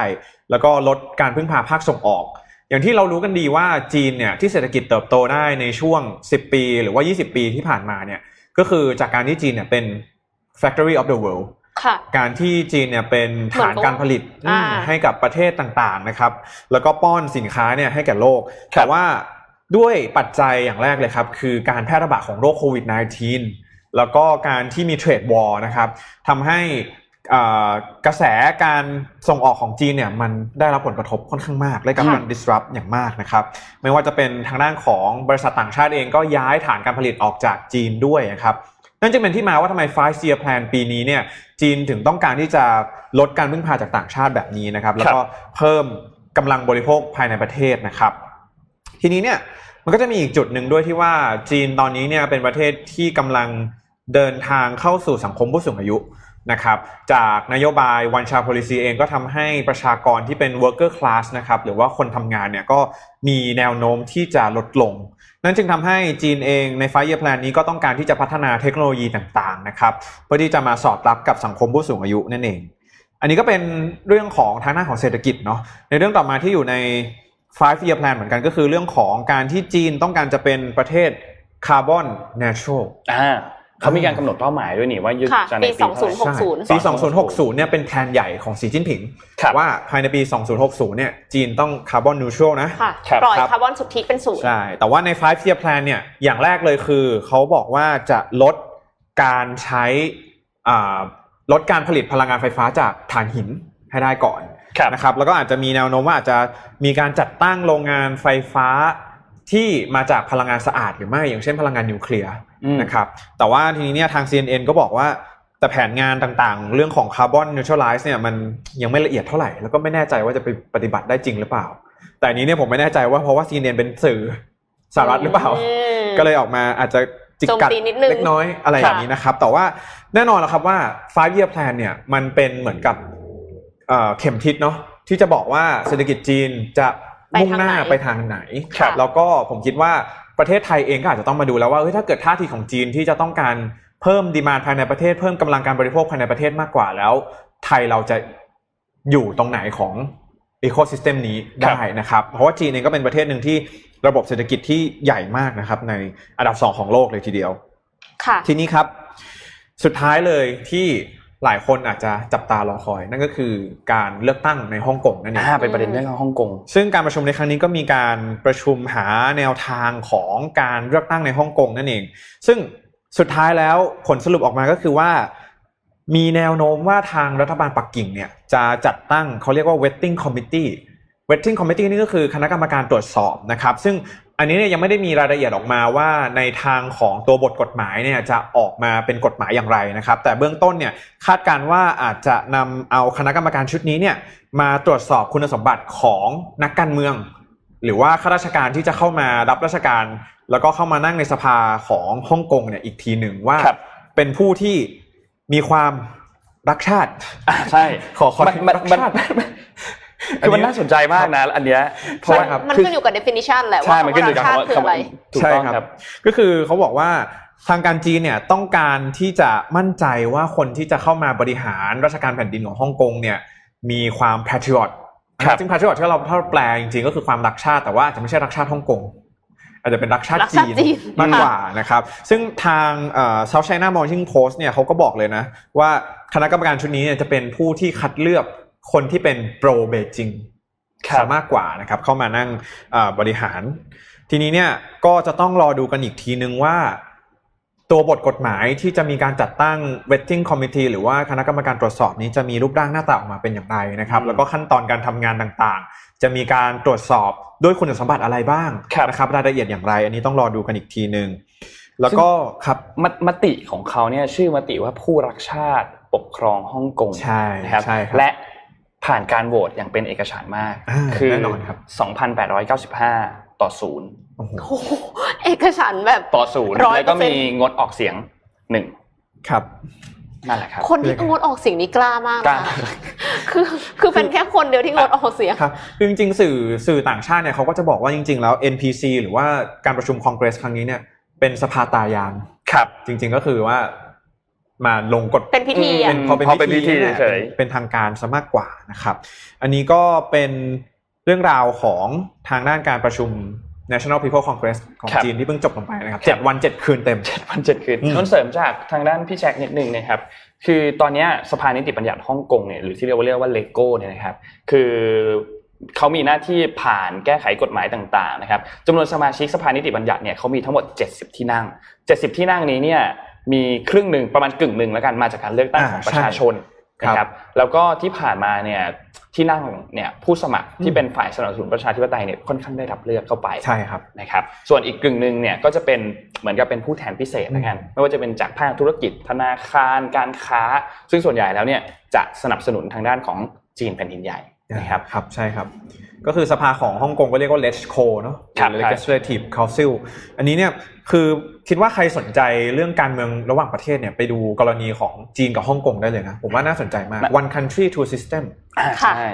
นะครับ โอเคอ่าถ้าอย่างนั้นพาไปต่อกันที่สหรัฐอเมริกากันบ้างนะคะ เป็นเรื่องของเทสลาค่ะ ครับเทสลาเนี่ยเตรียมจัดตั้งโรงงานเก็บพลังงาน 100 เมกะวัตต์ในเท็กซัสนะคะ คาดว่าจะสามารถส่งกระแสไฟฟ้าให้กับบ้านได้มากกว่า 20,000 หลังค่ะอืมแล้วก็น่าจะพร้อมเริ่มดำเนินการอย่างเป็นทางการในช่วงเดือนมิถุนายนที่จะถึงนี้ คือก่อนหน้าเนี้ยเท็กซัสประสบปัญหาขาดแคลนไฟฟ้าหนักมากเพราะว่าสภาวะอากาศเนี่ยมันรุนแรงใช่ไหมคะ เพราะฉะนั้น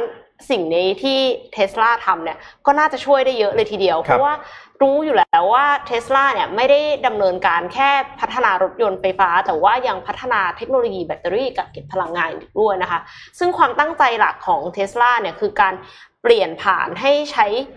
พลังงานไฟฟ้า ไปสู่พลังจากถ่านหินเนี่ยไปสู่พลังงานที่ยั่งยืนมากขึ้น แต่ว่าอย่างที่บอกไปว่าอีลอนมัสก์ก็ดูแบบว่าสนับสนุนเรื่องของบิตคอยน์และคริปโตเคอร์เรนซีมากเนาะซึ่งก็ครับคือก็คือเปลืองไฟมากใช่ดังนั้นเนี่ยการที่สามารถจะใช้ไฟฟ้าเนี่ยผลิตไฟฟ้าด้วยพลังงานสะอาดได้เนี่ยก็น่าจะถือว่าเจ้าๆกันไปแล้วกันการหรือการมันที่ทำให้มันคนเลยมีคนแบบว่ามันมี Bitcoin ความเะย้อนแย้งไงใช่อีลอนมัสก์เนี่ยทำรถยนต์ไฟฟ้าใช่ไหมอืมอืมได้ลดคาร์บอนเครดิตด้วยอ่านะได้คาร์บอนเครดิตลดการปล่อยคาร์บอนอืมทำให้เป้าหมายในการที่จะไปสู่ carbon neutrality เนี่ยก็เข้าใกล้มากยิ่งขึ้น แต่อีลอนมัสก์กลับสนับสนุนบิตคอยน์ใช่ซึ่งบิตคอยน์เนี่ย โอ้โหโลกร้อนค่ะเปลืองไฟสุดๆเลยใช่ในการที่จะขุดบิตคอยออกมาเนี่ยหรือหรือว่าเขาจะผลิตไฟฟ้ามาเพื่อการขุด Bitcoin Bitcoin โอ้โหอันนี้จะอันนี้รูปอลักษณ์ลัทุงกอย่ากางรครับมากเลยนะคะเป็นแบบว่าอีโคซิสเต็มค่ะแล้วก็อ่ามีมีอีกข่าวหนึ่งเป็นข่าวดีสำหรับคนที่อยากจะเดินทางนะคะสำหรับออสเตรเลียค่ะอืมออสเตรเลียเนี่ยเขาบอกว่าคนที่ขอวีซ่าผ่านไปแล้วเนี่ยตั้งแต่ 20 มีนาคมปีปีที่แล้วอะนะคะครับไปจน เราเราก็คือหมดอายุภายใน 20 มีนาถึง 31 ธันวา ปีนี้ ถ้าสมมติว่าในปลายปีเนี้ยค่ะ สามารถที่จะเปิดประเทศให้เข้าไปเที่ยวได้แล้วเนี่ยครับออสเตรเลียจะให้ทำวีซ่าใหม่ได้ฟรีอืมอ่าเพราะฉะนั้นเนี่ยคนที่มีวีซ่าไปแล้วก่อนหน้านี้แล้วก็ไม่ได้ไปนะคะครับตอนตอนแรกตอนแรกเอ็มก็วางแผนว่าจะไปเหมือนกันอืมแล้วเสร็จแล้วก็คือคือจองตั๋วเครื่องบินแล้วนะจองที่พักแล้วด้วย เรียบร้อยค่ะ เจอโควิดเข้าไปเนี่ยเหมือนถ้ากันถ้า เหมืคอนนนนเลย ญี่ปุ่นอ๋อปีที่แล้วของนนจองญี่ปุ่นตั๋วเรียบร้อย จองที่พักเรียบร้อย วางแผนเที่ยวเรียบร้อยอืมจองร้านอาหารแล้วจองด้วร้านยอาหารด้วยไม่โควิดครับไม่ค่ะค่ะ ก็คือถ้าถ้าญี่ปุ่นเนี่ยก็ไม่รู้ว่าจะยังไงเนาะแต่ว่าออสเตรเลียเนี่ยแต่เดิมเขาต้องให้มีวีซ่าไงครับเพราะฉะนั้นเนี่ยอันเนี้ยก็คือประหยัดการขอวีซ่าไปได้ประมาณแบบสามพันบาทอะไรเลยค่ะครัก็บคือถือว่าเป็นถือว่าเป็นข่าวดีสำหรับนักท่องเที่ยวได้สำหรับทั้ง multiple แล้วก็ single entry เลยนะคะอืมอ่าแล้วก็ มีรายละเอียดอยู่ใน bitly link ในจอนะคะ ถ้าสมมติว่ามีใครที่แบบอยากจะดูเรื่องของวีซ่านักเรียนเขาก็มีการช่วยเหลือเหมือนกันครับแล้วก็มีข่าวสั้นๆอีกข่าวหนึ่งก็คือเรื่องของพาสปอร์ตค่ะครับพาสปอร์ตเนี่ยแต่เดิมคือเราจะต้องทำทุก ๆ 5 ปีใช่ไหมคะซึ่งใช่มันครับก็ไม่เคยทุก 5 ปีหรอกค่ะ เพราะว่าเราจะต้องทำทำก่อนเดินทางแล้วเสร็จเราก็คือทำก่อนที่จะหมดอายุอะคือเหลือ6เดือนคือใช่ใช้ไม่ได้แล้วนะครับคือต้องเหลือมากกว่า6เดือนตลอดเวลา ตอนเนี้ยค่ะ คือ มีราชกิจจานุเบกษาออกมาแล้วว่าพาสปอร์ต 10 ปีเนี่ยเริ่มใช้งานได้ตั้งแต่เมื่อวานนี้แล้วค่ะค่าธรรมเนียมเนี่ยคือ 1,500 บาทนะคะในขณะที่แบบ 5 ปีเนี่ยค่าธรรมเนียมคือ 1,000 บาท เพราะฉะนั้นเนี่ยแบบ 10 ปีเนี่ยก็คุ้มดูกว่าคุ้มกว่าแน่ๆนะคะ แต่ว่ายังไงก็ยังไม่ต้องรีบทำนะคะครับเพราะว่าถ้าทำไปตอนนี้เนี่ยก็ก็ยังไม่ได้ไปไหนอยู่ยังไม่ได้เดินทางอยู่ดีนะคะ ก็เที่ยวทิปไปก่อนค่ะครับก็เรียกได้ว่าบางคนที่พาสปอร์ตขึ้นราแล้วพาสปอร์ตะคบขึ้นราจริงครับใช่ครับ ก็สำหรับ ข่าวต่อปิดไปท้ายครับนะครับมีข่าวปิดท้ายนี่ข่าวปิดท้ายเลยแล้วกันโอเนาะเคโอเคสำหรับข่าวนี้นะครับเรียกได้ว่าผมอยากจะพาไปดูสิ่งที่เขาเรียกว่า cancel culture กันหน่อยครับ cancel culture อ่าหลายคนอาจจะยังเคยได้ยินผ่านๆหรืออาจจะไม่รู้รายละเอียดเท่าไหร่นะครับเอาเป็นว่าข่าวนี้เนี่ยเป็นตัวอย่างที่ดีของ cancel culture เลยนะครับ ขอข่าวที่3นะครับก็คือว่าที่นิวอิงแลนด์นะครับบริเวณนิวอิงแลนด์เนี่ยเขาจะเรียก sprinkle รู้จัก sprinkle ไหมฮะที่ครับโรยบนไอศครีมบางอันก็เป็นอ่าสีรุ้งสีอะไรอย่างเงี้ยครับเขาจะเรียก sprinkle ว่าจิมมี่ ซึ่งเป็นศัพท์แสลงของเขานะครับอือหือซึ่งคำว่าจิมมี่เนี่ยมันเหมือนกับว่าในสังคมเองเนี่ยมันจะอาจจะมีการสื่อหรือว่ามันเป็นแบบมีความหมายว่า Jim Crow Jim Crow ซึ่ง Jim Crow เนี่ยเป็นการ์ตูนที่เป็นการ์ตูนเหยียดสีผิวครับอ่าเป็นเป็นตัวการ์ตูนเหยียดสีผิวที่มีชื่อว่า Jim Crow นะครับ ซึ่งปกติแล้วคนคนอเมริกันอย่างที่บอกว่าที่นิวอิงแลนด์เขาเรียก sprinkle ว่าจิมมี่ใช่ไหมครับ นั่นจึงทำให้ล่าสุดครับ บริษัทไอศครีมอย่าง HP Hood นะครับซึ่งเป็นเจ้าของ Brigham Ice Cream นะครับซึ่งเขามีเนี่ยรสเนี่ยนะครับรสชาติเนี่ยเป็น Just Jimmy แต่ก่อนเขาชื่อว่า Just Jimmy นะครับแต่สุดท้ายแล้วเนี่ยเขาตัดสินใจที่จะเปลี่ยนชื่อจาก Just Jimmy เนี่ยมาเป็น Just Sprinkle ครับเพื่อที่ว่าลดแรงเสียดทานจากสังคมนั่นเองครับครับคือทางด้าน Fox Business เนี่ยเขาสอบถามไปยังโฆษกของบริษัทนะครับว่า เอ๊ะทำไมตอนแรกเนี่ยก็เรียก Just Jimmy มาโดยตลอดนะครับ เป็นระยะเวลายาวนาน แล้วทำไมถึงเปลี่ยนมาเป็น Just Sprinkle เฉครับยๆ ซึ่งเขาก็บอกว่าทางบริษัทเนี่ยเขาก็มีท่าสงวนท่าทีนะครับเขาก็บอกว่าการเปลี่ยนเนี่ยเป็นไปเพื่อความเหมาะสมต่อความต้องการของผู้บริโภคอืมแต่ทว่าหลายๆ คนเนี่ยเขาก็รู้ดีนะครับว่าการที่บริษัทออกมาเปลี่ยนชื่อเนี่ยก็เป็นเพราะว่ามันไปสอดคล้องกับจิมครอที่เป็นการ์ตูนเหยียดสีผิวอืมซึ่งนี่จึงทำให้เรียกได้ว่ามันเป็นกระแส cancel culture ก็คือว่า อะไรที่ก็ตามที่มันมีมาแต่ก่อนอดีตเนี่ยพอมาปัจจุบันเนี่ย value หรือว่าคุณค่ามันเปลี่ยนไปครับมันเลยจึงทำให้หลาย ๆ บริษัทเองเนี่ยก็ต้องออกมาปรับเปลี่ยนไม่ว่าจะเป็นชื่อแบรนด์ หรือว่าโลโก้นะครับเพื่อไม่ให้ที่ว่ามันไปมีผลกระทบต่ออ่าใช่ใช่สังคมหรือว่า brand image เนาะอย่างล่าสุดครับ Land O'Lakes ก็ได้มีการเปลี่ยนโลโก้ก็คือถอดเอาผู้หญิงชาวพื้นเมืองอเมริกันออกจากโลโก้อะไรอย่างนี้พวกนี้ก็คือ cancel culture นะครับทางด้านของ ไซรัปนะครับของ PepsiCo ที่ชื่อมีว่า Aunt Jemima Syrup เนี่ยก็ rebrand เลยนะฮะเปลี่ยนชื่อเป็น Pearl Milling Company แล้วก็เปลี่ยนโลโก้ด้วย ซึ่งถ้ามาเทียบกับบ้านเราจริง ๆ แล้วก็อาจจะมีบางที่ที่อนุสาวรีย์หายไปบ้าง เปลี่ยนชื่อบ้างอืมอืมอะไรอย่างนี้ อันนี้ก็อาจจะเป็น cancel culture อย่างหนึ่งนะครับ แต่อาจจะเป็นการของสหรัฐเนี่ยเขาเป็น cancel culture ที่เขาผลักดันโดยสังคมเนาะครับเมื่อจากด้วย กรณีของจอร์จฟลอยด์ปีที่แล้วก็ทำให้อืมประเด็นเรื่องของการเหยียดสีผิวเนี่ยมันกลับมาเป็นประเด็นที่ค่อนข้างใหญ่ในสังคมของอเมริกันถูกต้องครับกหนึ่งนะครับค่ะอันนี้ก็มาอธิบายคร่าวๆว่ามันมีสิ่งนี้เกิดขึ้นอยู่ใช่ใช่นะครับเราจะเราเดี๋ยวหลังจากนี้เราอาจจะค่อย ๆ เห็นอะไรพวกนี้มากขึ้นเนาะใช่ครับเพราะว่ามันมีมิติหลายเรื่องที่มันเกี่ยวข้องกันนี้ไม่ว่าจะเป็นเรื่องของชาติพันธุ์เนาะอืมแล้วก็อีกเรื่องหนึ่งคือเรื่องแบบความที่ข้อมูลมันไหลออกไปเร็วมากใช่ใช่คนมีโปรดักต์ออกมาอันนึงอะ คนเห็นอันเนี้ยเร็วมากเลยอะอืมแล้วเห็นกว้างมากเห็นไปในครับหลายพื้นที่มากนะครับคือคือเหมือนกับว่าแต่เดิมน่ะตลาดเขาอาจจะแคบ ถ้าครัสบมมติว่าตลาดมันอยู่แค่นั้น แล้วก็คือมันไม่ได้มันไม่ได้ against culture ของครับตลาดตรงนั้นมันอาจจะไม่เป็นไร แต่ตอนเนี้ยกลายเป็นว่าอย่างที่นนท์บอกว่ามัน globalization กันหมดแล้วครับเพราะฉะนั้นเนี่ยคือการที่มันลงไปในโซเชียลแล้วคนเห็นทั้งโลกเนี่ยอาจจะมีคนที่ไม่ได้อยู่ในตลาดนั้นก็จริงแต่ว่าเขา against สิ่งนี้อ่าก็ใช่อาจจะส่งผลที่ไม่ดีต่อแบรนด์ได้ ดังนั้นการที่แก้ไขในสิ่งที่รู้อยู่รู้แล้วว่า เอ้ย มันไม่ควรจะทำเพราะว่านี่คือการเหยียดสีผิวเนี่ยค่ะ ก็